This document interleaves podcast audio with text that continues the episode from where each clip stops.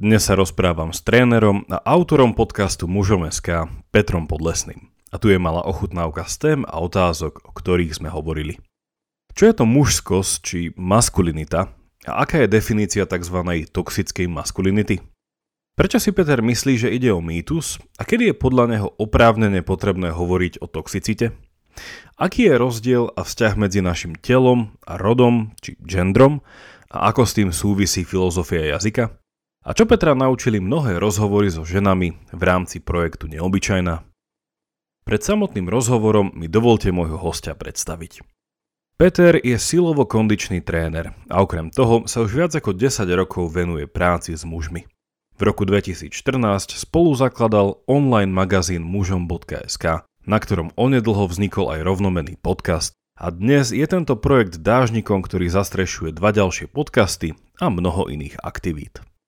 S koučkou Anitou Kardum začal v novembri 2020 Instagramový projekt Neobyčajná, kde už v rozhovoroch privítali hostky ako Adela Vinceová, Veronika Cifrová Ostrihoňová, Simona Magušinová, Kristýna Tormová, Zuzana Kovačič-Hanzelová a mnoho ďalších. S rodinou žije v Košiciach a jeho nová kniha bude ready ako tohoročný vianočný darček. Počúvate pravidelnú dávku, vzdelávací podcast pre zvedochtivých, ktorý vám prinášame spolupráce s denníkom ZME. Ja som Jakub Betinský a v mojich dávkach sa pozerám na svet očami filozofie. Našu prácu môžete podporiť napríklad cez Patreon, sledujte nás na Instagrame či Facebooku a všetko info je na pravidelnadavka.sk. Veľká vďaka, vážime si to.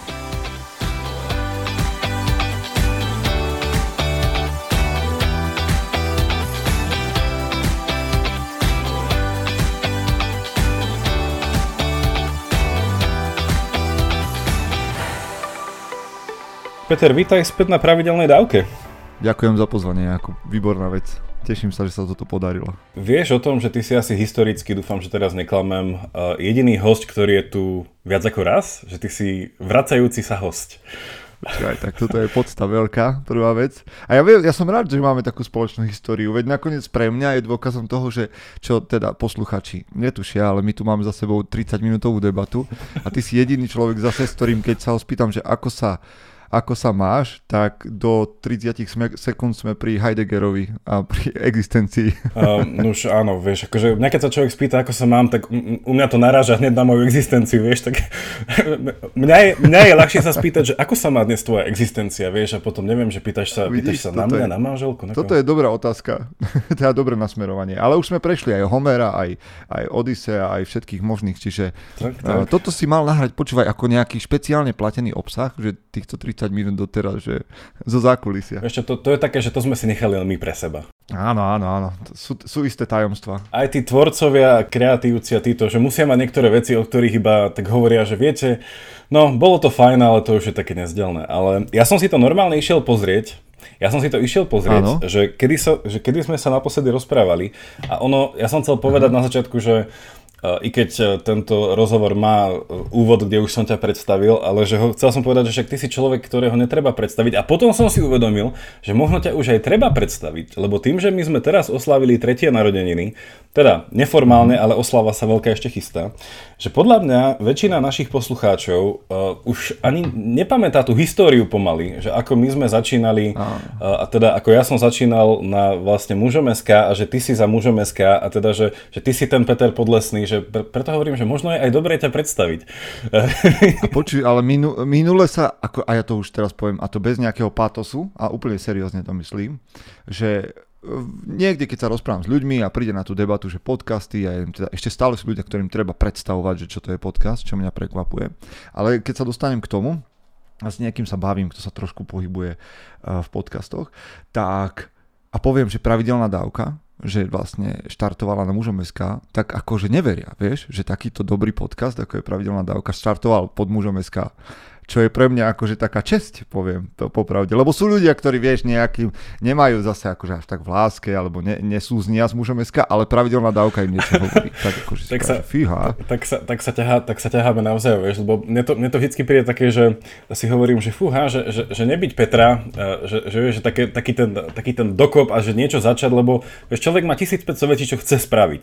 A potom si poviem, že ty, brďo, to keď nestretneš toho spravého, ktorý ti nejako podá tú ruku a nejako ťa, doteraz si pamätám, ako si mi ukazoval, ako sa exportuje postrihané uh, rozhovor, keďže to sme si vtedy ešte všetko strihali sami, teda my si to ešte robíme, ty už, ty už si tam starejší, vieš, to už, ty už si zavodol, ale my si to ešte striháme sami.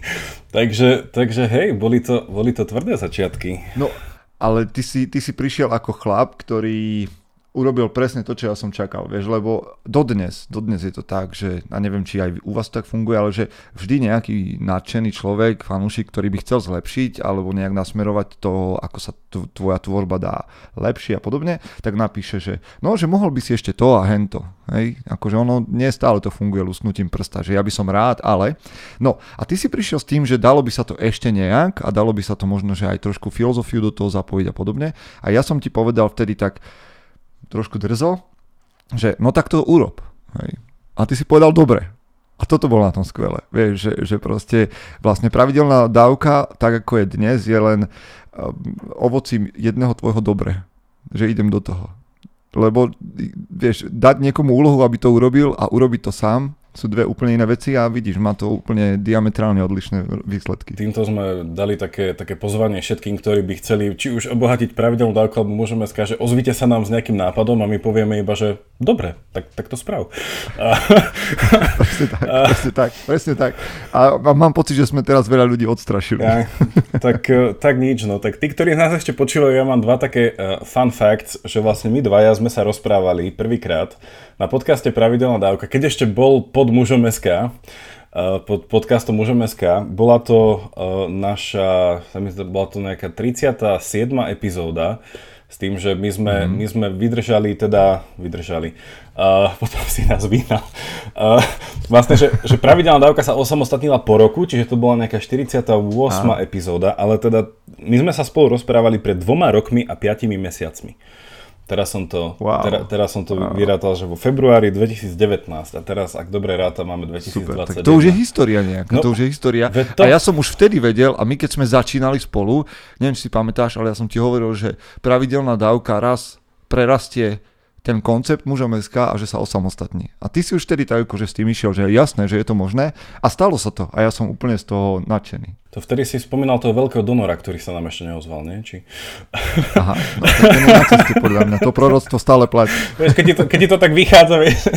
Uh, ale, ale nie, to, toto nezaznelo ako proroctvo, ale tak... Uh, tak dobre, Peter, tak sa, tak, sa, tak sa teším, že si tu, lebo však uh, ono v podstate tie naše cesty sa tak uh, priebežne uh, stretajú a potom zase idú na chvíľku od seba, že viem, že naposledy sme sa stretli u teba na podcaste a sme hovorili o Homerovej Odisei a ty si to potom poňal tak doslovne, že si, ste si, čo ste to spravili, ste si vlastnú loď a išli ste sa plaviť? Presne. My sme, vieš čo, lebo ja som s tebou hovoril o Odisei, čo inak uh, tvojim poslucháčom znova len tak pripomeniem, že um, našli sa ľudia, ktorí to zdieľali ako, že, ako veľmi dobrú epizódu, tak ja musím povedať, že Jakubovým pričinením, lebo on tam bol ako človek, ktorý e, je vo fachu, keď sa rozprávame o Homerovi.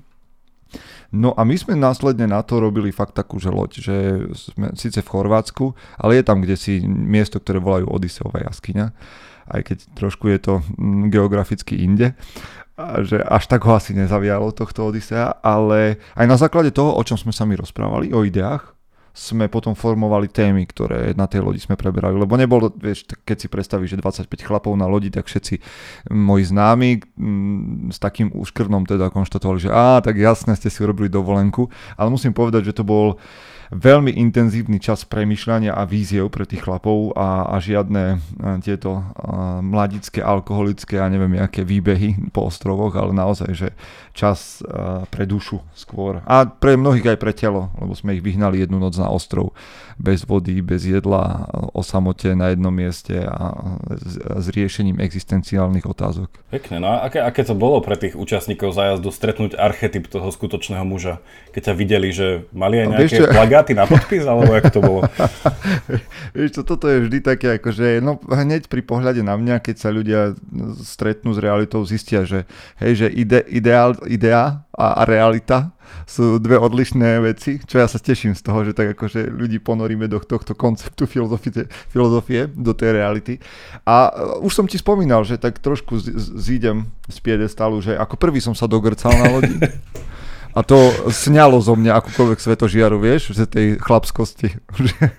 Čiže som z mesa a kosti s rovnakými chybami. Ja som tam bol práve inšpirovaný mnohými chlapmi, ktorí žijú taký ten svoj život, kde sa možno neexponujú tak verejne, ale fakt to stojí za to. Akože každý ten príbeh toho chlapa bol pre mňa taký, že wow, moment. Uh-huh. Ono, toto možno použijeme aj na premostenie toho, že i keď my by sme sa teraz asi 3 dní mohli uh, tak uh, nostalgicky pozerať späť na, aj na začiatky podcastovania, keďže ty si jeden tiež z tých najstarších podcastov na Slovensku. A aj keď teraz už ste rozšírili tvorbu aj na ďalšie dva a teda tiež som rád, že sa rozrastáte aj ako mm-hmm. platforma. Že viem, že by sme to, toto dokázali spraviť, ale skúsime to aj nejako obsahovo uh, počas tohto nášho leta uh, našim poslucháčom spríjemniť. Že ten, tá téma, ktorú už vidíte podľa nadpisu, že dneska sa chceme baviť o niečom, čo je tebe veľmi blízke, ja som na to tak nejako provokačne chcel nazvať a teda to je tá e, známa fráza, že, nie, že tá toxická e, maskulinita alebo tá toxická mm-hmm. mužskosť alebo, alebo niečo také. No a ja som si teraz pred hoďkou, predtým ako sme si zavolali, som si ešte oživil, keď si bol u Adely v trochu inak, neviem, to bolo tiež nejaký rok dozadu mm-hmm. alebo tak nejako. A vy ste tam, tam vtedy, ste to tak poňali cez ten, uh, nie že čo to znamená byť mužom, čo to znamená byť ženou, ale ste použili takéto, možno pre bežné ucho, až také ezoterické slovo, že, že mužský a ženský princíp. Čo Áno, to mňa... sa inak veľmi často, Veľmi často sa tento princíp používa tak, lebo to je také, že populárne, poviem. Áno, Vieš, áno, že áno. Ja keď som, počúvaj, na politológii som mal, na politológii som mal učiteľa, ktorý ma veľmi rýchlo na filozofii prefackal. Keď som používal s obľubou to slovo filozofia, lebo to, to som sa pripadal na vysokej škole, že zniem tak akože intelektuálne, že čím viackrát použiješ vo vete filozofický alebo nejaký taký prívlastok, tak on mi povedal, že dávajte si pozor, aby sme tu zrazu nemali aj filozofiu toaletného papiera. Hej, že akože nadužívanie toho termínu vlastne a znižuje vôbec jeho nejaký význam. A, a mám pocit, že presne, že tak sa to používa to zaklinadlo, že, že princíp, že tak krásne znie, a že teda mužský a ženský princíp. A, a už sa to mieša do ezoteriky, čo ja moc nemusím. Hej, je to, akože, mňa to, mňa to akože prekvapilo, že, že to, toto bolo to, aj keď na druhej strane ako asi, asi je to fajn ako zástupné slovo, lebo však princíp z latinského princípiu je začiatok, čiže vlastne je to niečo na začiatku, čo mhm. potom určuje všetko potom. Čiže niečo, niečo mužský ženský princíp hovorí, že je niečo v mužovi, čo ho robí mužom, len to musí v sebe rozpoznať alebo nejako robiť a že je niečo v žene, čo ju robí ženou, ale no, ale tie ste sa tam teda dotkli ak, aj... ak, pristúpime, ak pristúpime na toto premyšľanie, ano. čo ja teda robím a robím to na mužom.sk a robím to aj v tom druhom projekte, že neobyčajná na Instagrame, čiže ano a ne, nebijem sa do krví za to, že to tak všetci musíme mať, ale ja to tak vnímam, takže a, a pár ľudí so mnou, takže to sledujem. Ja to tam, ja to tam prelinkujem, tú Adelu, lebo v podstate od toho sa iba tak to, že roz, rozvinieme tam niekoľko vecí, čo, čo zazneli a mne sa, uh, teda mne sa spolu s Adelou, teraz pozdravujem Adelu, že v podstate, že nám dvom sa niečo páčilo z toho, čo si hovoril, takže uh, uh-huh. si, si v dobrej spoločnosti. Že ona tam tiež tak pozdvihla, že sa jej páči to, že ty to tak, nerobíš to tak, tak direktívne, v zmysle, že mužskosť je toto a toto, toto a toto správa, budeš muž. Hej, že skôr je to také, že, lebo tak o tom sa asi často hovorí, že, že, že teda, že boj proti stereotypom a nejaké také tie zaužívané vzorce ano. a neviem čo. A, a, a viem, viem, že ľudia, ktorí nemajú čas čítať, ja neviem, 600 článkov alebo 900 článkov, ktoré sme za tých 6 rokov napísali a 220-250 podcastov, ktoré vyšlo, nemajú chuť a často počúvať, no tak veľmi ľahko z nás zaradia do nejakého takého prúdu, kde sa sami nevidíme že, že ideme nejaký patriarchat nastoliť, alebo že teda ja chcem akože diktovať niekomu, že kým má byť, čo vôbec nie je pravda. Ja si len myslím, že existuje nejaká červená čiara, tenká červená čiara, ktorá spája mužov, alebo by mohla spájať mužov, ktorí nejakým spôsobom chcú porásť osobnostne. Uh-huh. Ja som... A to ako to urobia? No, že, že to je vlastne, že tým som chcel začať, že, že s nejakými definíciami, že keď sa budeme baviť o tej toxicite, ja mám prichystanú aj takú definíciu, že ako sa to zvykne definovať, čo to vlastne znamená tá mm-hmm. toxická maskulinita. Že čo ty vlastne z tvojej, a teda tu sa chcem hlavne odkázať na tvoju dlhoročnú skúsenosť, lebo však ty sa dneska to teda tak budeme hovoriť, že, že chlapom, mužom, alebo teda ľuďom mužského pohľavia venuješ dlhodobo. A že, že čo ti vychádza ako taký, že Wittgenstein by to povedal, že, že ak neexistuje jasná definícia toho, čo, čo, kto je to muž, tak minimálne existuje hrozne veľa znakov, ktoré sa tak nejako spájajú dokopy z, z rôznych inštancií mužov, ktoré tak nejako v takej mozaike proste dávajú nejaký taký, taký nejasný obrys. Že, že čo by si povedal, že uh-huh. podľa teba vyvstáva z tej tvojej skúsenosti ako niečo také, že čo, čo to tam, tá mužskosť? Inak existuje k tomu jedna dobrá kniha, existuje veľmi veľa kníh dobrých a ja už mám pocit, že, že začínam mať takú jednu z najväčších knižníc čo sa týka mužnosti. A tiež u tých autorov o, narazíš na rôzne definície alebo s, rôzne snahy definovať to. Výborná kniha je Manhood in the Making, a, ktorá ešte nevyšla v Slovenčine, takže ak nás niekto počúva a má záujem preložiť dobrú knihu, tak Manhood in the Making. A no, ja tak ako to definujeme na mužom SK. A tiež o tom máme vnútorné debaty, lebo je nás tam, to nie, muž, mužom SK nie som ja už len, už je to viac chlapov, ktorí to spoločne vedieme a máme spoločné debaty o definícii toho, čo tu chceme vlastne v mužoch podporiť. Ale to, čo sa stále držím, je, že tá definícia mužnosti je v, v úlohách, ktoré muž naplňa a v charakterových vlastnostiach alebo zručnostiach, o ktoré sa snaží pre mňa to je to, to možno už troška mnou sprofanované alebo dookola opakované zabezpečovať, tvoriť, viesť a chrániť ako úlohy muža. A znova, ženy sa pýtajú občas, lebo sledujú nás aj ženy, či, či to nemôžu robiť oni. A hovorím, že áno, že slobodne môžu, že do toho ja nešahám, ale muži by to mali robiť. A to, ako to budú robiť, ako budú zabezpečovať, tvoriť, viesť, chrániť, je na nich. To nediktujeme. A ďalšia vec, že ako atributy mužnosti, ako vlastnosti, ktoré prechádzajú históriou a bez ohľadu na to, kde, kde, v, ktorom, v ktorej dekáde alebo v ktorom storočí sa zastavíme, sú sebaovládanie, česť, sila a odvaha. A možno sú to pojmy, ktoré sa dnes už nejakým spôsobom nepoužívajú na prvú, ale stále si myslím, že sú to dôležité veci, ktoré definujú mužnosť. Sila, odvaha, česť sebaovládanie. Hm. A toto si vieme predstaviť, že to je v pohode aj muž aj žena. Nie? Áno, ale myslím si, že hovoríme, že, že inak to v tom jazyku feminity a masculinity bude znieť. Hej? Že, že inak budú rezonovať tie slova, inak sa budú prejavovať v akcii. Akta non verba je jedna z vecí, ktorú často opakujem. A myslím si, že oba rody potrebujú, alebo všetci ľudia potrebujú tieto atribúty, ale že u každého sa prejavia inak. Uh-huh. Ja som z toho, čo si hovoril, že, že ty na jednej strane akože berieš aj to, že je to definované nejakou historickou skúsenosťou, že teda to nie je nejaké uh-huh. z doby na dobu se, seba vytvárajúci sa pohľad na to, čo to znamená byť napríklad mužom. Lebo toto je, že celkom akože v tej modernej teórii to sa celkom kopíruje, nie? že v podstate je, že je biologický pohľad na človeka, nie? že biologická, biologický muž, biologická žena a potom je vlastne niečo, čo sa teda buď nazýva, že maskulinita alebo femininita, tá mužskosť alebo ženskosť. A to sú vlastne tie, ako keby tie nadstavby. A ty si vlastne povedal, že dve veci. Že jedna, že, že závisí to od úlohy, ktoré napríklad, že biologický muž vykonáva, aby sa stal mužom po tej mužskej stránke, tú, tú mužnosť. A druhá, že, že je to vec nejakého charakteru, nejakých hodnôt, hej, že ktoré vlastne... No a, že... a teraz v, v istom momente sa to pre mňa ale prepája, že sa to prekrýva, mm-hmm. pretože nemôžeme, nemôžeme vynechať z toho premyšľania alebo opomenúť to, že jednoducho testosterón má mm-hmm. nejaké side efekty Hej? Uh-huh. A že tie side efekty testosterónu vlastne prechádzajú do našich nejakých charakterových o, vlastností. Hej? Že mhm. proste, uh-huh. tak testosterón a agresivita u mužov nejakým spôsobom súvisí. No a, ja, a keď agresivita je nejakým spôsobom zaznávaná a psychológmi hej, označovaná za nejakú negatívnu vec, tak ja idem proti tomu prúdu a hovorím, že agresivita je nejakým spôsobom sila, ktorú my potrebujeme ovládať a je nutné, aby sme ju ovládali, mm-hmm. inak ona ovládne nás. No a už hovoríme o sile, hej, ako o vlastnosti, ktorú muž používa. Dobré, že si použil to slovo agresívne, lebo to je hneď použité vlastne v definície tej, tej toxickej maskulinity. Mm, Ale iba dokončím, že to rozlíšenie, ktoré som robil, lebo v podstate ten, ten moderný pohľad na tú identitu človeka, a teda človeka v zmysle, že z tej biologickej stránky, že, že po pohlaví muža, žena, No a potom je to dneska tak veľmi zaznávané slovo ten rod alebo ten gender.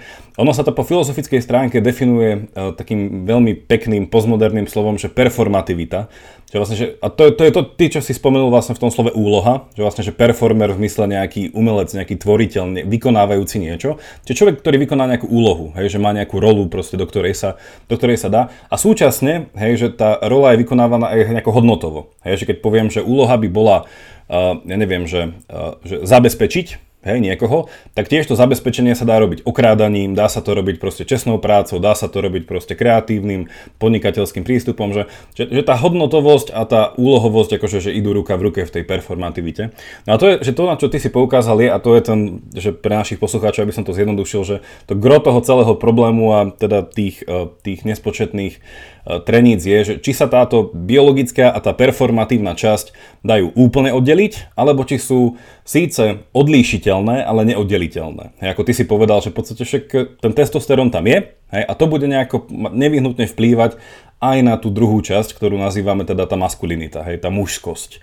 A, že kto je to. Kde potom by bol potom ten rýchly jump, OK, tak keď žena, pohlavím žena začne brať testosterón, tak potom vlastne má potenciál byť takým istým mužom ako hociaký iný muž do určitej miery. No. Čiže toľko iba teória. A, a k, to, k tomuto celému a vlastne, čo si, čo si o tomto myslíš? Dobrú vec si spomenul, lebo nájdu sa príklady toho, a ja som sa s tým stretol v štátoch a popravde akože túto, ja tieto trenice a pre mňa zbytočné drámy medzi feminitou a maskulinitou obchádzam vo väčšine prípadov, lebo ja sa chcem venovať mužom a nie tomu, že a, hej, a tomu zápasu medzi mužmi a ženami, lebo si myslím, že, že nie je nutný. Ale stretol som sa s niekoľkými uh, prípadmi, kedy sa bavíme o tom, že chlapcom s nejakými poruchami správania alebo s nejakou agresivitou budeme dávať uh, prostriedky um, teraz nechcem sa hovoriť o, o nejak lekársky, lebo nemám na to vzdelanie, ale ž, ktoré sú v spojitosti s estrogenom, aby sme ich upokojili. Hej, aby sme ich proste urobili, že calm down hej, aby vnímali možno emocnejšie, citlivejšie a aby vlastne ten, ten testosterón nie. Tak mne to tam hovorí, že áno, že, že v tomto prípade ako keby platilo, že ak chceme, aby muži boli feminnejší, citlivejší, pokojnejší alebo ovládali viac svoju agresivitu, tak potrebujeme im dodať viac ženského nejakého génu, povedzme. Ale to už možno, keď sám a niekto nás opraví. Čiže Áno, akože tá, bio, tá biológia podľa mňa s, tý, s, tou id, s, s tou sociálnou úlohou súvisí. Že, že proste je tam, je tam priama súťažnosť. Uh-huh. Tak ja dám definíciu toxickej maskulinity, čo dal uh-huh, Google, povedz. ale teda bola to jedna z prvých, takže verím, že... Ale z toho, čo som to čítal, že mi to príde, že to je ono. A potom sa k tomu vyjadria a skúsime si to nejako rozpitvať. Že tak, uh-huh. Čo je to toxická maskulinita? Simultálny preklad. Maskulinita sa stáva toxickou vtedy, keď muž cíti, alebo keď muži cítia, že sa potrebujú prispôsobiť tvrdým alebo nejakým neohybným tým rodovým normám, alebo teda to, čo sme teraz nazvali tá performativita, teda nejakým tým, tým, tým spôsobom správania sa. No a tie, hej, tieto nejaké stereotypy zahrňajú. Poprvé, správať sa konať ako šikanátor, ako ten bully, hej, ktorý si chce udržať stálu kompetitívnu výhodu. Hej, čiže stály súťaživý typ. Uh, druhé, uh, je to človek, alebo teda, pardon, je to muž, ktorý uh, sa snaží vyhnúť prehre za každú cenu. Hej. Uh, mm-hmm. Tretia vec, je to muž, ktorý zadržiava a neprejavuje svoje emócie, okrem dvoch, ktoré sú hrdosť a hnev. Hej. A tieto mm-hmm. sú... Uh, tieto považuje za jediné dve emócie, ale aj to iba vtedy, hej, ak majú vyjadriť jeho túto maskulinitu. Po štvrté a predposledné, toxická maskulinita sa prejavuje vtedy, keď muž ukazuje svoju silu a agresiu v momentoch konfliktu A poposledné, toxická maskulinita sa u muža prejavuje vtedy, keď sa stáva dominantný nad ženami alebo inými mužmi, čo sa typicky deje prostredníctvom prejavov mikroagresií. A čiže vlastne to je ďalší uh-huh. taký technicus terminus mikroagresie. No čiže 5 vecí, nie je tu napísané, že či musia byť všetky naraz splnené preto, aby to bola toxická maskulinita. Ja si myslím, že stačí jedna z nich, aby tam bol nejaký náznak a skôr je to také, že, okay. že medzi sebou sa nejako prepájajú. Zaznelo tu teda, čo si ty už povedal, že naši poslucháči e, počuli, že si už povedal niečo také, že ovládanie emócií, a to sme potom také, že agresia, pracovať so svojou silou, a agresivitou. A tak čo ty na toto hovoríš? No, akože fair enough, mm, ale a teraz neviem, či, to bude nejaká bomba do tejto diskusie, alebo šťuka do rybníka, ale ja teda stále tvrdím, že a, toxická maskulinita je mýtus. Aj keď tieto, tieto veci, ktoré si prečítal, zneli tak sofistikovane, a môžeme, mohli by sme sa baviť, a možno sa aj budeme, o, o jednotlivých odrážkach zvlášť, tak mám pocit, že, alebo moje presvedčenie je, že, že to je mýtus toxickej maskulinity. A, a toto bolo ešte naozaj také, že, že príjemné počúvať, lebo je o čom debatovať, lebo vieš, častokrát sa pri toxickej maskulinite a znižíme k tomu, že budeme sa baviť o tom, že uh, mať bradu alebo mať nejaký maskulínny zjav je prejavom toxickej maskulinity, uh-huh. hej, alebo že keď sa odfotíš so sekerou, takže to je toxická maskulinita a podobne, hej, čo už je akože trošku ad absurdum, ale uh, za prvé maskulinitu, akože keby som mal ja ešte definovať dvoma slovami, tak poviem, že to je esencia mužnosti. Hej? A, a mám potrebu povedať, že maskulinita vo svojej prirodzenosti za mňa je dobrá. Hej? Je silná, je láskavá, starostlivá, produktívna. Mohli by sme superlatívy k nej a nejaké ďalšie pri, prejaviť. Za tých 6, teda pri, prifárať, za tých 6 rokov, čo sa tomu venujem, a je toto moje zistenie. Absolútne som o tom presvedčený. A teraz, sú situácie, kde muž môže byť toxický alebo maskulínny, ale z, môjho pohľadu nie oboje naraz. Že toto sú dva pojmy, toxickosť a maskulinita, ktoré sa vo svojej prirodzenosti vylúčujú, sú opozitné. A tam mám ja problém, preto hovorím, že, že je to mýtus, že nemôžeme spojiť, tak ako nemôžeš hovoriť o skoro tehotných, alebo nemôžeš hovoriť o, o, o ja neviem, o, o, o slnečnej noci. A že toxickosť v skutočnosti zabíja maskulinitu a takéto prejavy, alebo negatívne prejavy, zabíjajú to, čo je mužné a naopak, že mužnosť vo svojej podstate, vo svojej, povedzme, keď sa budeme baviť o nejakej idei, zabíja alebo potlača toxickosť. Že toxickosť, ak, ak existuje nejaká, tak, tak nemá pohlavie. Hej. A poviem to tak to, že správať sa ako asshole uh, nemá pohlavie. Hej. Mm-hmm. Kedy kedy hovoríme o toxickej feminite. Minule som, a to je rok dozadu možno, a som pozeral silnú zostavu, ktorá preberala tú istú tému, ale ani raz, tuším, že možno raz, tam zaznelo spojenie, že toxická feminita. Nepoznám tento pojem a neviem, čo by mal znamenať. Viem, kedy sa ženy správajú, alebo kedy sa žena dokáže správať e, nepríjemne, ale neviem, či by som to označil za toxickú feminitu. Ak by to, čo, čo by to znamenalo? Že by som povedal, že toxická feminita je vtedy, keď je e, žena prehnane citlivá, alebo precitlivá, alebo emotívna. Asi by ma feministky tretej vlny hnali, ktoré sami tento termín nepoužívajú. Hej, čiže síce používajú toxickú maskulinitu, ale popravde toxickú feminitu. Možno, že áno, možno sa milím. Čiže tam by som sa ja ohradil voči tomu, tomu, tomu termínu toxická maskulinita. Ale už som držal dlhý monolog, no tak prepač. Ja som, ja som držal dlhé počúvanie.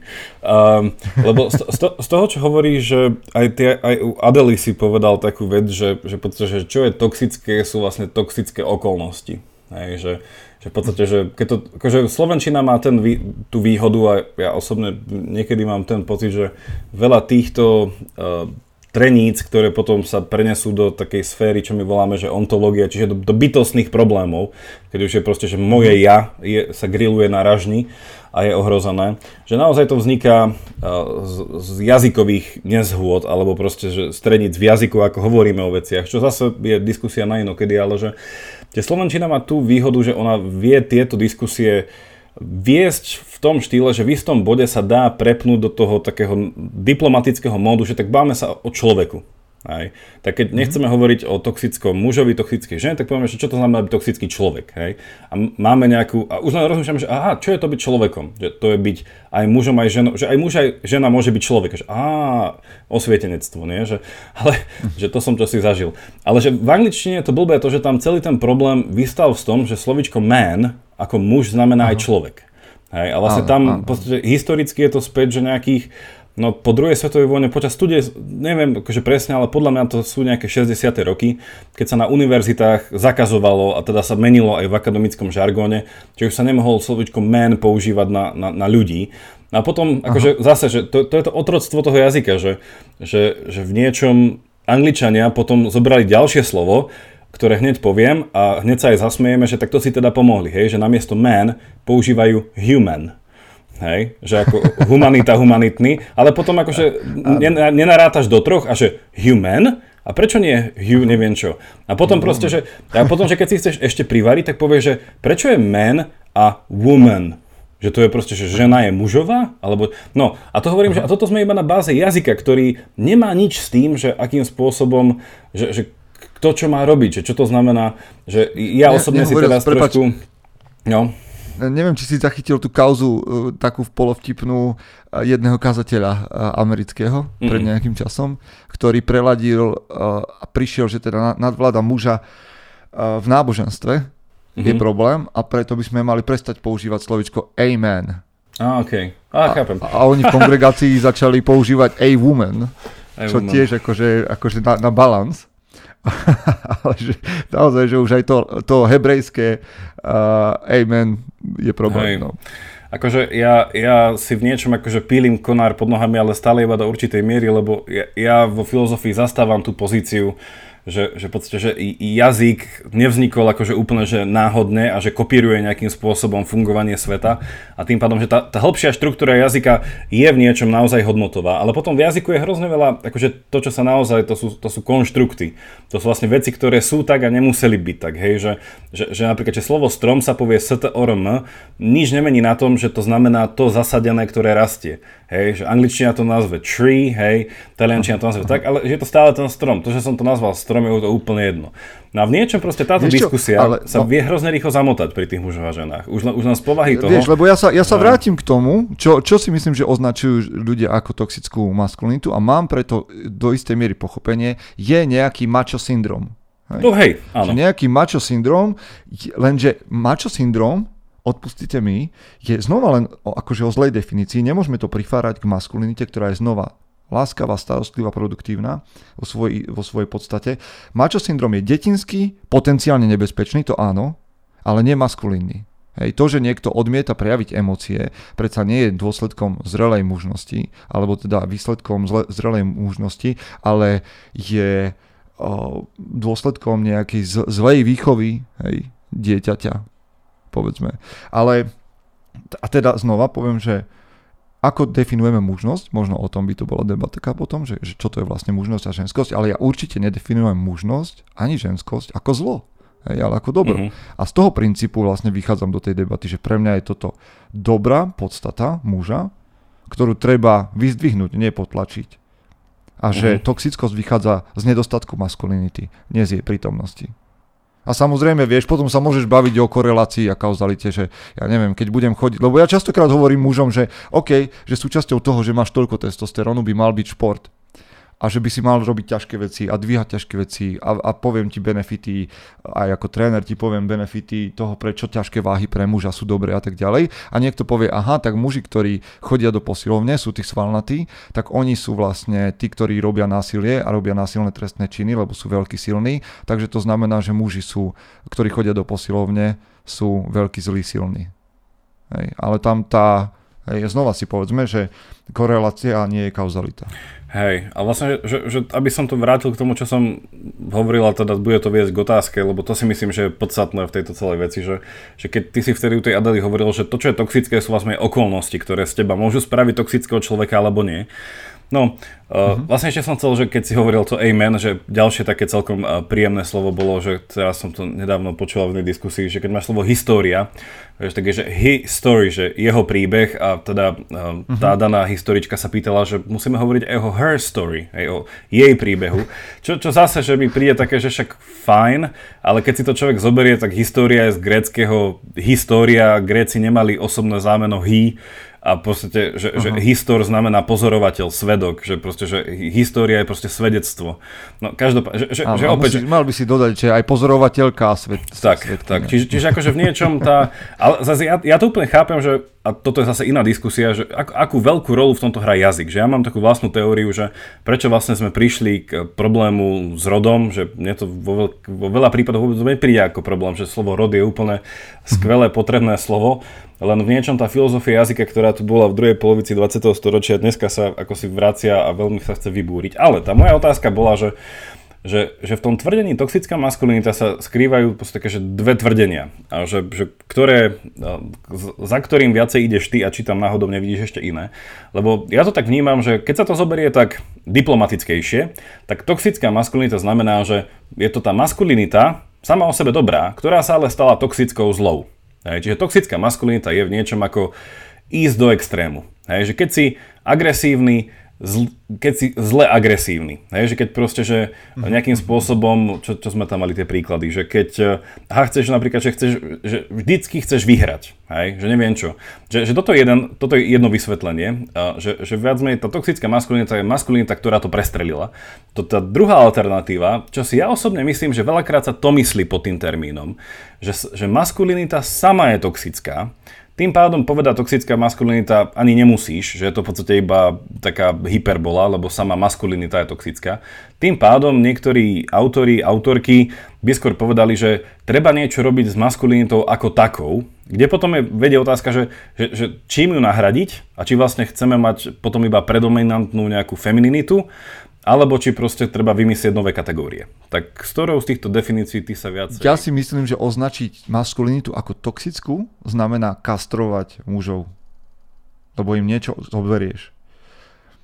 A urobiť ich viac ako ženami znamená, vieš, v jednom momente tvrdíme v 21. storočí, že každá menšina alebo každá skupina by mala byť tým, kým je a nikto by nemal mať obavu prejaviť sa to, kým je hej, keď sa bavíme o nejakých sexuálnych menšinách alebo orientáciách podobne, alebo aj o menšinách národnostných, že každý by mal prejaviť tú svoju identitu tak, ako ju cíti. A v druhom momente hovoríme, že tá maskulinitu alebo jej prejavy by sme mali potlačiť, hej, aby, lebo sú škodlivé. Inak s tým, čo si čítal, celkom súhlasne sa vyjadrila v štátoch APA, Americká psychologická asociácia, ktorá a hovorí veľmi podobne. Oni hovoria, že opis, oni opisujú tradičnú mužnosť ako poznačenú stoicizmom, dominanciou, súťaživosťou a agresivitou a označili maskulinitu ako celkovo škodlivú. A tak sa na to vieš, keď sa na to pozrieš, ja si myslím, že všetky tieto štyri atribúty sú pre život veľmi potrebné, pre život muža. Aspoň takto presadzujeme na mužom SK. Lebo, hej, a ja, ja tam o tých emóciách, tak sa, ja sa rád bavím o stoicizme. Hej. A po, pre mňa je to, že nebudeš žiť, ne, nedokážeš žiť dobrý život, kým ťa budú kontrolovať tvoje emócie a nie ty svoje emócie. Hej.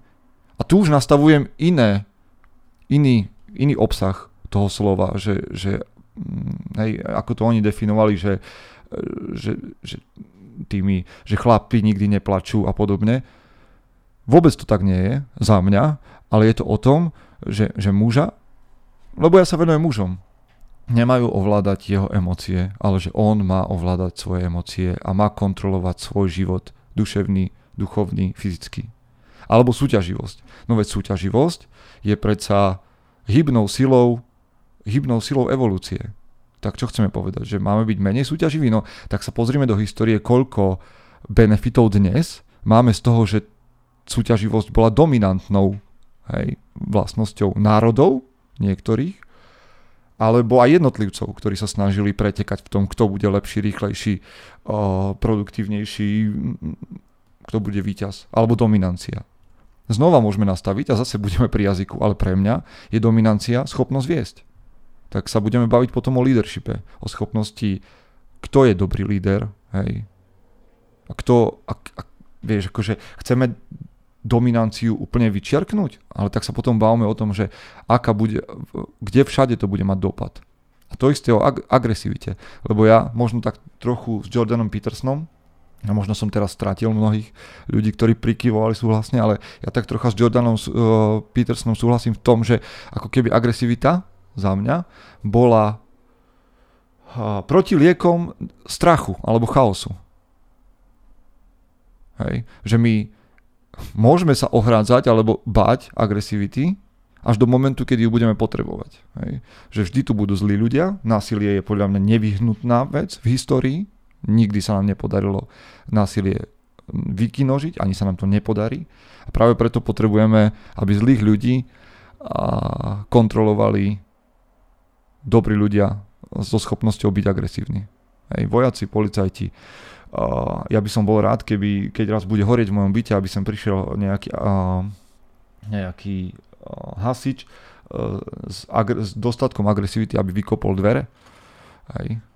Lebo tá agresivita sa podľa mňa prejavuje nejak fyzicky. Hej. Čiže ja zrovna tieto veci, ktoré sa označujú za toxickú maskulinitu, považujem za, za dôležité. Samozrejme, dávka je liek alebo jed ale netvárme sa, že keď vyškrtneme všetky tieto toxicky maskulínne vlastnosti, takže nám tu bude lepšie. Nie, podľa mňa prídeme mm. oveľa. Z toho, čo, z toho, čo hovoríš, mi príde, že tá, tá, tá pozícia, ktorú ty v tomto zastávaš, je, že, že, že maskulinita je v podstate iba vecou miery, nejaký, že, že, že práce s nejakými vlastnosťami, ktoré na sebe človek badá. Že teda človek... Schopnosti ovládať. Schopnosti ovládať nástroje, ktoré sú nám vlastné. Tak, ja v tebe cítim tiež takú tú, tú, tú antickú, až takú tú homerovskú filozofiu v tom, že Uh, teda však ty si to už povedal cez, tým, cez ten stoicizmus, že vlastne tá, tá stoická filozofia je presne o tomto, že, uh, že, že ak má mať nejaké moto, tak je to, že seba disciplína a cez to sa vlastne, že potom ide, všetko. Uh, že skôr čo mi príde, že aj ako si to čítal z tej, tej APA, z tej uh, americkej psychologickej asociácie a toto je vlastne, že to, na čo som chcel poukázať pri tej toxickej maskulinite, že, že či maskulinita ako taká, ako ten jav, že proste, že a, a teraz opäť, že odlišujem to, čo som povedal na začiatku, že nie je to, že sa muž narodí biologicky ako muž so všetkou proste e, genetickou a biologickou výbavou, že to, to nie je tá maskulinita, že maskulinita, ako je to definované, že, že to je ten, to je to, tá kultúrna performativita, že to sú tie stereotypy, ktoré tento biologický jedinec, hej, ktorý teda je mužský biologický jedinec ako samec, ktorý proste má isté reprodukčné schopnosti, že to je, že, že tie, keď na seba on zoberie, hej, tento súbor tých vlastností, ktoré by sa nazvali, že maskulinita, tak to už samé o sebe je zlé. Hej, že on by vôbec nemal nejako, že, že nehovorím, že chcieť byť agresívny, lebo je to také, že, no a, že, že moja otázka tu na teba je, že uh, možno aj to, to, čo už bolo pred chvíľkou, že, uh, že ako ty potom tomuto rozumieš, že keby si chcel byť veľmi taký, čo sa hovorí, že, že nejaký charitable, že má také veľmi, veľmi súcitné uh, pohľad na toto, že čo si ty myslíš, že vlastne by bola, že tá vec, čo napríklad IPA Uh, že navrhuje, že ak teda treba maskulinitu nielen kontrolovať, hej, alebo že usmerňovať, alebo vzdelávať, alebo viesť, alebo čokoľvek, alebo ty by si asi povedal, že mať nejaké vzory a nejakých týchto ľudí hodných napodobňovania. Um, že čo, čo si myslíš, že ako oni dávajú alternatívu? Že tým pádom čo, že, že tak nejako povedané, že oni chcú, to čo som povedal predtým, že v podstate, že maskulinitu treba dočasne alebo permanentne zrušiť a aj biologickým mužom viacej poskytnúť tú femininitu, ktorá by bola v niečom asi že protipolom, alebo že vnímaš, že, že je nejaký tretí, ten nejaký rodový alebo nejaký iný vzorec, že maskulinita, feminita, niečo tretie, štvrté, piaté, ktoré by potom malo byť že univerzálne pre všetkých. Niečo, čo by viedlo k neagresii, tolerancii, vzájomnému príjmaniu sa, rešpektu a tak ďalej a tak ďalej. Že, že ako čítaš to, že čo vlastne oni ponúkajú? namiesto tej klasickej tradičnej maskulinity? Popravde mňa to metie a neviem prečo. Vieš, veľakrát uh, zaznieva taký argument, že vlastne my sa oslobodzujeme, alebo sme schopní sa oslobodzovať zo sociálnych konštruktov nejakých, hej, že vlastne muž, mužsko, žensko sú sociálne konštrukty a teda, že to je umelé a že my to môžeme nejakým spôsobom vždy redefinovať. Môžeme, ak sa dohodneme ako spoločnosť, že mužnosť alebo mužskosť a ženskosť nepotrebujeme, OK, je to cesta, neviem si síce predstaviť dnes pri globálnej spoločnosti, ako taká globálna dohoda vyzerá a ako sa na tom zhodneme spoločne, lebo dohodnúť sa na, na niečom ide možno v nejakej malej obci, ale, ale asi nie na globálnej úrovni takto, aby sme to rešpektovali. Ale ja by som teda najprv hodnotil, že či ten sociálny konštrukt nám na niečo je. A že či sa ukázal v histórii ako prospešnejší alebo negatívnejší. Lebo za mňa to, kde sme dnes, je výsledkom aj masculinity, aj femininity. A, a za mňa dobrý. Akože ešte samozrejme máme kam ísť, ale u mňa je ten sociálny konštrukt funkčný. To, že ho musíme ladiť a že ho potrebujeme chrániť, je, je jedna vec.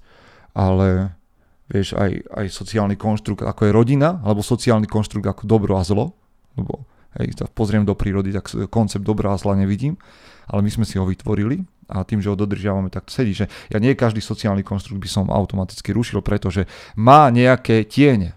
A maskulinita môže mať tiene, samozrejme. Hej, ale, ale to, u mňa je to skôr to, a neviem, aké je riešenie APA, ale u mňa je to riešenie toho, že budeme, že uznáme, že existuje nejaký štatút mentora alebo nejaký štatút vedenia a že budeme učiť zdravej alebo prirodzenej maskulinite, to sa mi viac páči, a prirodzenej feminite. A tým nemyslím, že určíme role, že ty máš robiť túto prácu a tamtú prácu, ale že na, na úrovni charakteru a na úrovni mm, cnosti budeme učiť. Hej, že OK, tak v tebe chlapče je zjavne veľa energie, veľa síly, veľa agresivity, tak ja ťa nasmerujem s tým správnym smerom, ako ju využívať. Hej. Lebo to je to, čo ja stále opakujem dookola, že Hej, keď nenaučíme chlapcov ovládať oheň, tak nám spália dediny. Ja sa po, pokúsim sa to, čo si povedal, že dať ešte trošku späť do toho rámcu, čo som um, predtým. Akože, a úplne súhlasím s tebou, že keď napríklad že hovoríme o tých sociálnych konštruktoch, že to je zase také nadpoužívané slovo a to by zase chcel samostatnú, že že, že nie je väčšia blbosť, ako povedať, že ja neviem, že, že, že žena má variť a muž nie. Akože, mm-hmm, že, ale takéto tie veci, že to mi príde taká somarina, lebo však potom sa spýtate, že ja tak rád rozmýšľam nad vzťahom s mojou ženou, hej, že, že, že čo robíme. A mne to príde také, že k čomu inklinujeme. Hej, že, že čo viac menej, že, lebo napríklad, že ja, ja hrozne rád varím. Hej, že ja som kedysi chcel byť šéf kuchár, že, že, že kuchyňa je moja doména. Áno. Na druhej strane ja neznášam proste vyš, vysávanie. Že ja by som si radšej platil niekoho, aby mi chodil povysávať. A že, že na druhej strane ja sa čudujem normálne, že, že, že niekto k tomu môže mať lásku a vzťah. A prichádzam na to, že, že takto isto sa moja, moja manželka niekedy pozera na varenie, že ako to niekto môže robiť. Že, a niekto to môže... A ja hovorím, že a normálne ja stretám ľudí, že, že oni radi vysávajú, hovorím si, to fajn, hej, a že je to o takom, že, že vyladení si veci. Ale na druhej strane, že nie vš- No ale na druhú, vieš, a to je presne to, skočím ti do toho, prepač, že a pre mňa je presne to, že ty svoju mužnosť, a takto, je, takto robíme na mužom SK, to, to zabezpečovať, tvoriť, viesť, chrániť si ty nájdeš vo svojom živote tam, kde inklinuješ. Že, veď, čo je viac o tvorení, ako to, že varíš. Hej, a, mu, a proste muž, keď varí, tak tvorí a zrazu je pred ním niečo, čo, čo tam nebolo. Hej? A, alebo zabezpečuješ. No tak je, je schopnosť variť zároveň tým, že dokážem zabezpečiť niečo niekomu, no je. No ak, ak v tomto sa nájdeš, tak to je presne tá definícia, že ja sa to snažím naozaj nastaviť tak nejak širšie, aby, aby tomu ľudia rozumeli každý vo, v tom, čom sa cíti. Na druhej strane ale sa treba popasovať s tým, že v nejakom 2015 vyšla taká štúdia toho, kde pracujú viac muži a viac ženy a skutočne je to o tom, že uh, bola taká tabuľka, ktorá ukazovala, že počet zra- akože nebezpečné práce uh, počet a počet mužov, ktoré, ktoré pracujú v nebezpečných prácach. No tak na prvom mieste boli drevorúbači. Hej. A na 100 tisíc, na 100 tisíc drevorúbačov je 132 uh, mŕtvych. Hej. Čiže, ale, ale obs, 97% v sp- v Spojených štátoch mužov pracuje ako drevorúbači. Hej, a takisto na tých uh, lodiach, proste, ktoré, kde sú rybári, tak takisto 99,9% sú muži.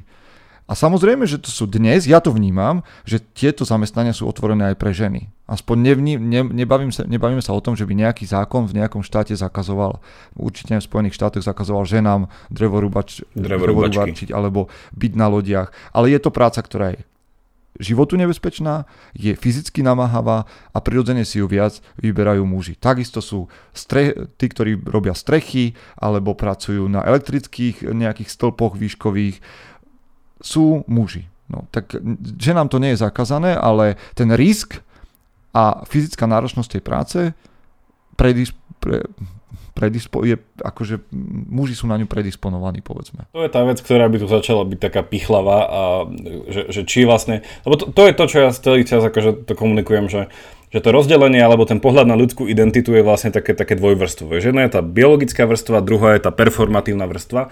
A presne to je tá otázka, že, a to, teda, to je tvoja pozícia, že, že už tá biologická predurčuje. Hej, že v niečom vytvára predpoklad, aby proste, že a je to že vec, s ktorou sa dá pracovať rôzne. Ale ja som iba to chcel zaramcovať a podľa mňa, že posuňme sa k tomuto, že čo sa týka uh, tej, tej, tej maskulinity, uh, čo do zamestnanosti a teda, že čo si myslíš tam, že, že nejaké tie, uh, chcem sa spýtať hlavne na politiku, uh, že či by v politike mali byť iba muži a či to tá agresia to tam nejako smeruje. Ale predtým, že, že, že to, čo ty si veľmi dobre uh, rozlíšila, mne sa to páči v tej vrstve tej performativity, že ešte raz, že keď hovoríme o ľudskej identite, tak tá súčasná teória v niečom hovorí, že, teda, že rodíme sa nejaký, že máme ten biologický make-up, že sme z niečoho a to, to je tá časť tej identity, ktoré by sa dalo dneska, čo sa hovorí, pohlavie. Hej? Lebo to je to identifikované tým, že akým spôsobom sa vieš zapojiť do udržania ľudského rodu. Hej? Že ako, ako prispievaš proste ako, um, ako biologické tkanivo.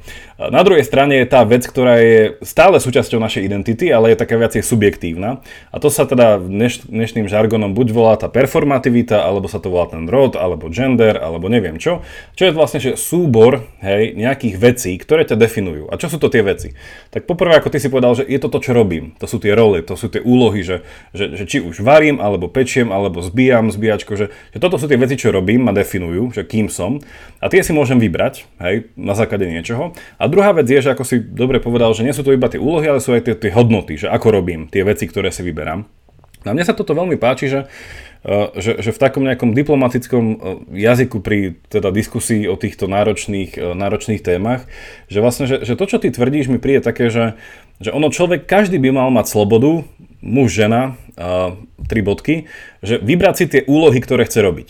Že ja si myslím, že ty nezastávaš pohľad na spoločnosť, že treba tie zákony, aby tie drevorúbačky boli proste ex katedra proste zakázané, že zákon proti drevorúbačkám. Že nie, že, že tá sociálna mobilita má to... Na druhej strane, vieš, sa dostaneme, aby sme sa nedostali do druhého extrému, takisto ako si myslím, že, by, že, že každý by si mal vybrať, čo chce v živote robiť, čo mu je možno prirodzené, na čo má danosť. Hej, nech netlačíme akože gepard, geparda pod more, plávať s veľrybami tak na druhej strane si myslím, že a som proti tomu, aby sme zaviedli zákon, ktorý povedal, že keď tam má byť rovnosť, tak 50 na 50. Áno, k tomu sa chcem hneď dostať. Hej, tak 50% drevorúbačiek, 50% k tomu sa chcem, tomu sa chcem hneď dostať.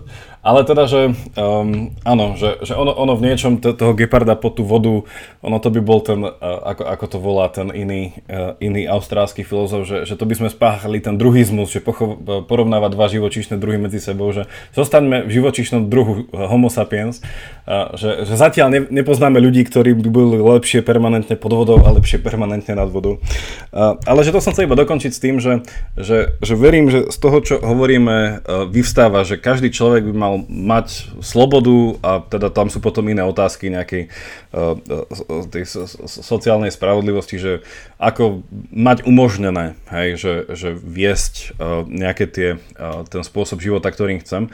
Na druhej strane ale tam veľmi dôležité v tej performativite, že nie len to, že čo robím, tie úlohy, ale aj ako to robím, tie hodnoty. To, čo ty si nazval teda tým charakterom. A to mi príde, že, že tuto tá otázka sa niekedy nevedie sa to touto stranou. Že táto diskusia ako keby išla do toho, že čo sa ženám zakazuje robiť, alebo čo proste muži robia až príliš a nemali by, hej? alebo že prečo muži nie sú aj tam, kde proste je hrozne veľa... Že, že že akoby, že tuto sa to sústreďuje a potom, že pre mňa akože z pohľadu filozofie a teda z pohľadu etiky je skôr oveľa zaujímavejšie sa pozrieť na to, že však OK, že keby sme zobrali preč otázku toho pay gap, hej, že, že, že muži a ženy sú platení inak hej, za, za tú istú prácu, že pozrieť sa na otázku toho, že, že čo to znamená tú istú prácu vykonať dobre. Hej, čo to znamená, že, a to je tá hodnotová stránka toho celého. A, a tam vlastne tá diskusia je zaujímavá v tom, že, že mne sa hrozne páči aj ten rozmer, ktorý nie vždycky sa spomenie, že proste že ten, že ten technologický rozmer. Že napríklad aj technológie, a teraz to, že dám to ad absurdum, aby som to e, vysvetlil, že, že, že technológia umožní, aby aj žena v dnešnej dobe bola úplne v pohode drevorubačka, lebo si zoberie motorovú pilu. Hej, že proste, že kedysi, jasné, že by to mohol byť iba ten, čo má proste nejakú maskulatúru, no dneska, akože je to fajn. E, rovnako, hej, sa dá pozrieť na to, že, že však aj ženám dneska môže byť oveľa prístupnejší vstup do politiky, lebo vzhľadom na nejakú spoločenskú štruktúru technológie, ktoré máme, a tu by som po technológiách myslel napríklad, že internet a veci, že je oveľa ľahšie byť matkou a političkou súčasne. Hej, že, že, že tie veci sa dajú. Alebo že máme v slovenskom parlamente uh, poslankyňu, hej, ktorá je uh, uh, na vozíčku. Hej, takže vlastne, že je to možné, že kedy si proste by na tú agoru by, by nevykráčal, alebo proste neviem, kde sa ten senát stretal, ale tak tam by boli ešte iné, iné problémy. Čiže tu mi príde, že sa, že, že sa to otvára, hej, že tie, tie, tie možnosti, ale stále tá diskusia, teda k tomu by som sa chcel dostať teraz, že uh,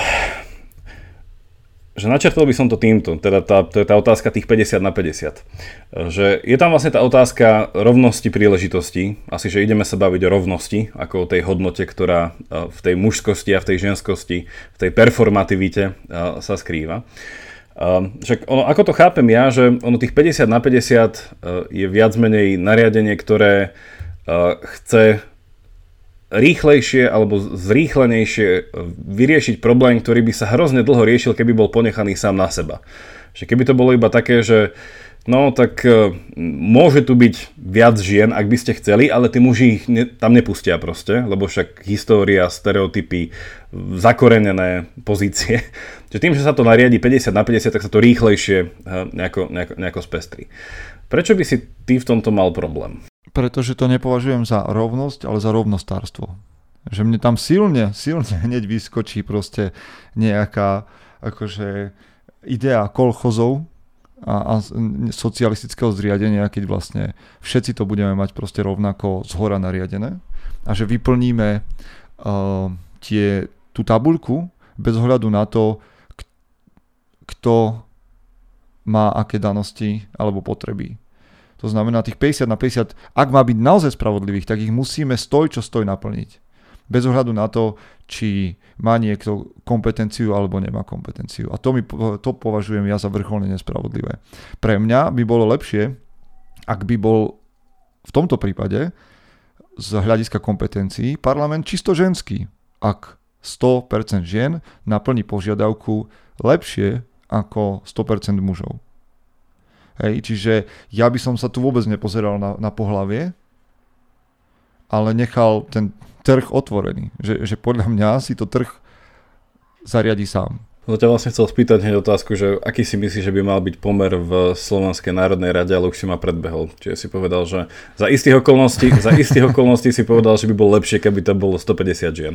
Vieš čo, a inak vidie to, trošku nadľahčím, trošku odľahčím tú tému, že vidno presne tú, ja, ja presadzujem tak trošku možno populisticky a hovorím, že problém v slovenskej politike je problém charakteru, nie problém, a, a možno, možno tro, problém aj trochu pohľavia a toho, čo o, presadzujeme, akože to mužské ego, nezriadené, ne, nevedené o, k líderským schopnostiam sa tam úplne akože pretavuje. Zatiaľ čo ženy, ktoré tam prichádzajú, po väčšine ako keby nemali tú potrebu presadiť seba alebo No to je zatiaľ len takým, a to nechcem hodnotiť nejak, ja som od politológie už veľmi ďaleko, ale znova, e, len sa vrátim k tomu, že rov, rovnosť áno, rovnostárstvo je problém.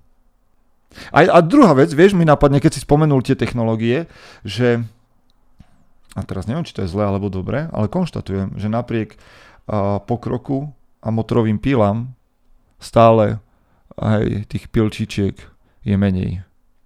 A to ja akože len dávam, ja, ja toto otváram ako, že OK, však ne, ne, nestačí len teda kričať, že, že, že chceme byť pilčičkami, ale treba sa nimi mm-hmm. aj mhm. stať. Keby som e, k záveru, keďže už ideme, ideme takmer hodinu a ja viem, že by sme ešte vedeli ísť dve, ale tak skúsim to nejako uzavrieť takou otázkou, ktorá s týmto celým súvisí a ono sa často, e, že v dnešnej dobe sa trošku prinavrátila taká vec, však už sme to, to slovo párkrát povedali, že teda to slovo bolo charakter, ale on, že prinavrátilo sa v našom rozmýšľaní o tom, že čo robiť, ako to robiť. Teda v tej etickej sfére sa prinavrátilo také pojednávanie o tom, že však mal by si mať taký dobrý charakter, nie? že my sme to mali na tých billboardoch kedysi, že charakter roz, rozhoduje. A vlastne s tým charakterom sa viaže, že... Rozdo, rozhoduje. Tak. A, a, tam, a tam vlastne tá krátka definícia charakteru, že charakter je nejaký súbor tvojich cností, nejakých tvojich silných stránok, ktoré potom same o sebe ťa vedú k istému druhu konania. Hej, že vlastne v, v tejto celej teórii je to skôr o tom, že, že keď už si raz spravodlivý, nemôžeš nekonať dnes spravodlivo. Hej, že vlastne spravodlivý človek bude konať spravodlivo, tým pádom on už ako extra nemusí rozmýšľať, že ako konať. On už bude proste prirodzene konať správne. No, ale teda, že toto je taká staršia teória, táto etika cnosti takzvaná, a ona sa proste dneska tak nejako snaží byť nejaká tak, trošku aj modernejšie koncipovať. V podstate aj stoici boli títo etici v tomto duchu, ale ono samo o sebe sa to vracia ešte pred stoikou vlastne k Aristotelovi. No a tá moja záverečná otázka je, že ono v dnešnej dobe sa o tejto veci diskutuje tak, že že i keď si človek povie, že OK, že to je etika a je to zaujímavé, avšak táto etika stojí na nejakých tých cnostiach a Aristoteles by mal nejakých, nejakých 11, ale určite by tam bola nejaká odvaha, nejaká spravodlivosť a niečo takéto si povie, však to je fajn, že pre všetkých, nie? No ale dneska sa o tomto rozmýšľa tak, že, a podľa mňa správne, že Aristoteles, keď tú etiku písal, tak to bola vlastne etika, ktorú chcel odovzdať svojmu synovi, a vlastne tá aténska etika bola primárne koncipovaná ako etika pre mužov. Že vlastne to bola tá etika, ktorá mala v sebe ten étos toho, čo my dneska nazývame tá mužskosť, tá maskulinita. A tam sa akože vždycky treba dať takú poznámku počiarov, že, že Aristotelová etika je jedna strana mince a na druhej je politika. Že vlastne, že pre ňo etika a politika boli rovnaké veci v princípe. Že, že ty si, no a, a preto vlastne sa tam potom vysvetľuje, že v Aristotelových časoch, že to bol ten, a, a, to boli čisto muži, neviem, 100 mužov, či koľko tam bolo v tom a, vládlo, čiže to vôbec nebolo pre ženy. No a teraz je tá otázka, že keď sa dneska chce rozmýšľať nad takými vecami, ako je odvaha a tieto veci, že podľa teba sú dva druhy etiky, že je mužská a ženská etika, že inak je odvážna žena a inak má byť odvážny muž a toto pod, v niečom je tá Aristotelová línia, že on mal tú mužskú etiku a tá ženská etika, potom sa to tak nazýva, že to je etika starostlivosti, čo je z časti feministkami kritizované, z časti to feministky prebrali. Sa to volá, že ethics of care, že etika, et, etika starostlivosti. Že, že, že, kde si ty? Že vidíš to, nejak, to nejakú univerzálnu etiku, že aj pre mužov a ženy, pre mužskosť a ženskosť, feminitu, maskulinitu je nejaká jedna idea toho, že čo je to byť dobrý človek a robíme v podstate to isté alebo či fakt sú to nejaké, že máme hľadať nejaké tie dva princípy, dva nejaké iné úplne substanciálne odlišné spôsoby, že žena je dobrá ženským spôsobom, muž je dobrý mužským spôsobom. Hm. Ako to vidíš?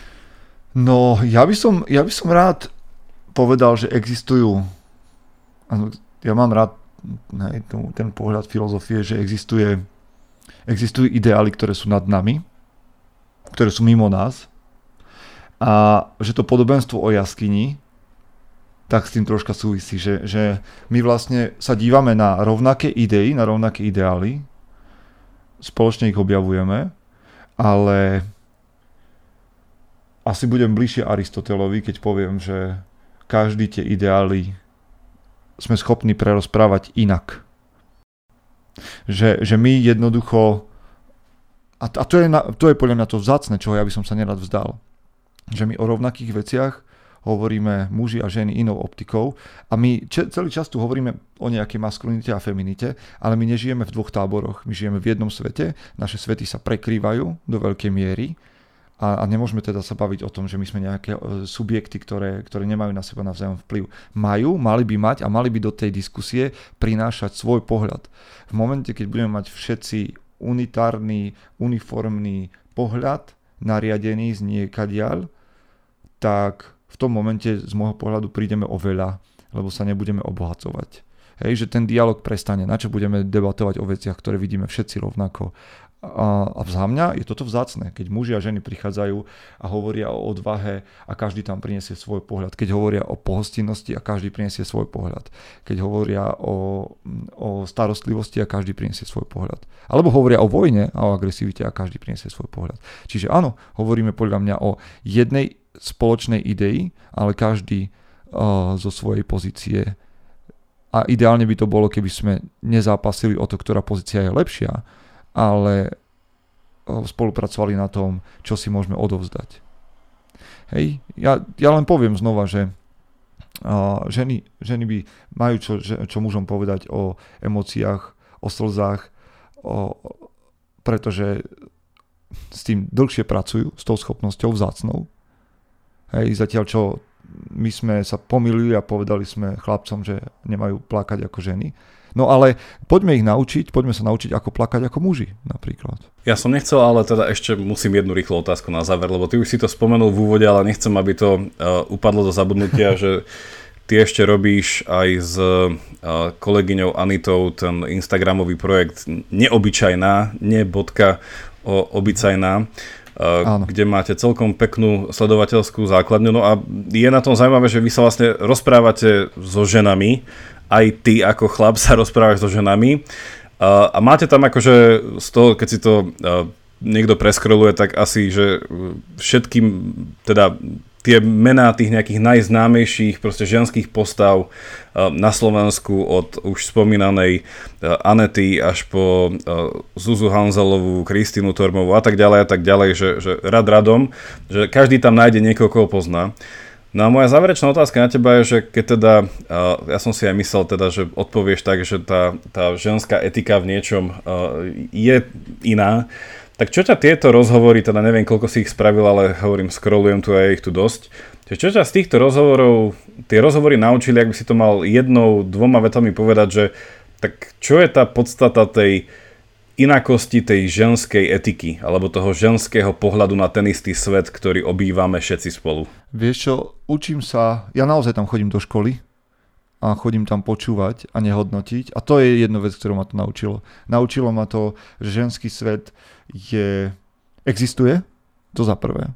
Ženský svet existuje a ženský svet, že to nie je niečo, čo máme unisex, ale ženský svet existuje a je rôzny, je rôzny a napriek tomu v niečom veľmi podobný. Ako častokrát zvykneme hovoriť, že tak každý sme individuum a tak ďalej. Nie, my sa tvoríme navzájom a ovplyvňujeme sa. A ja sa učím od tých žien tomu, ja sa ich pýtam, čo to znamená byť ženou z ich pohľadu, čo to je ženskosť hej? a čo vlastne to znamená ženský svet. A, a jedna vec, ktorú ma oni nevedome naučili je, že muži sa musia učiť počúvať a rešpektovať a ja hovorím často mužom, že držať, držať hubu a, a len, len proste otvoriť uši. Preto máme dve uši a jedny ústa, aby sme viacej počúvali, ako hovorili. Tak a Peter, tak sme, sme na konci dnešného happeningu.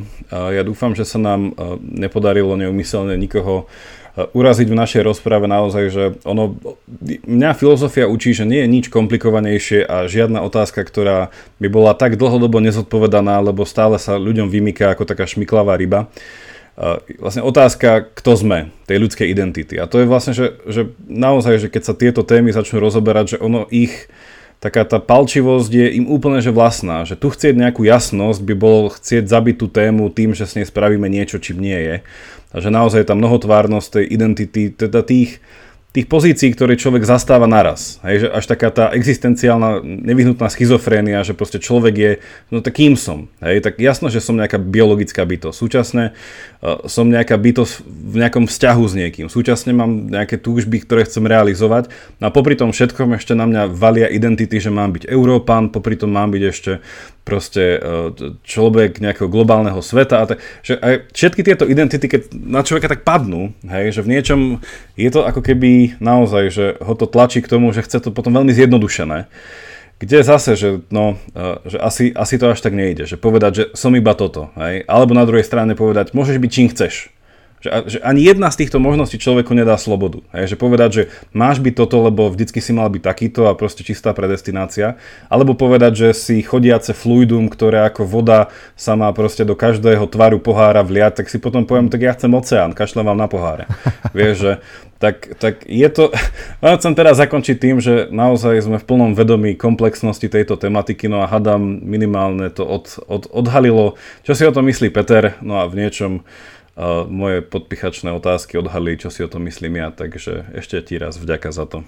Ja ďakujem za ďalšiu možnosť premýšľať a teším sa o 10 rokov, keď sa ma budeš pýtať to isté a ja budem odpovedať niečo iné.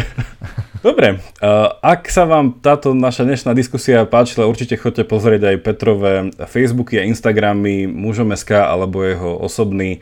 My sme tiež na Facebooku, Instagrame, dajte nám tam nejaký e, follow alebo like. Určite sa potešíme komentárom a otázkam, takže Peter, ešte raz vďaka, no a všetkým prajem ešte pekné, pekné leto a pekný deň. Ahojte. Majte sa. Toľko na dnes a vďaka za vypočutie. Ak máte ohľadom dnešnej dávky nejaký koment alebo otázku, napíšte mi ju cez naše sociálne siete alebo e-mailom na jakub zavináč pravidelnadavka.sk Ak sa vám dnešná dávka páčila, podporte nás napríklad cez patreon.com lomka pravidelná dávka a všetko info je na pravidelnadavka.sk Teším sa na vás na budúce, buďte zvedochtiví a nech vám to myslí.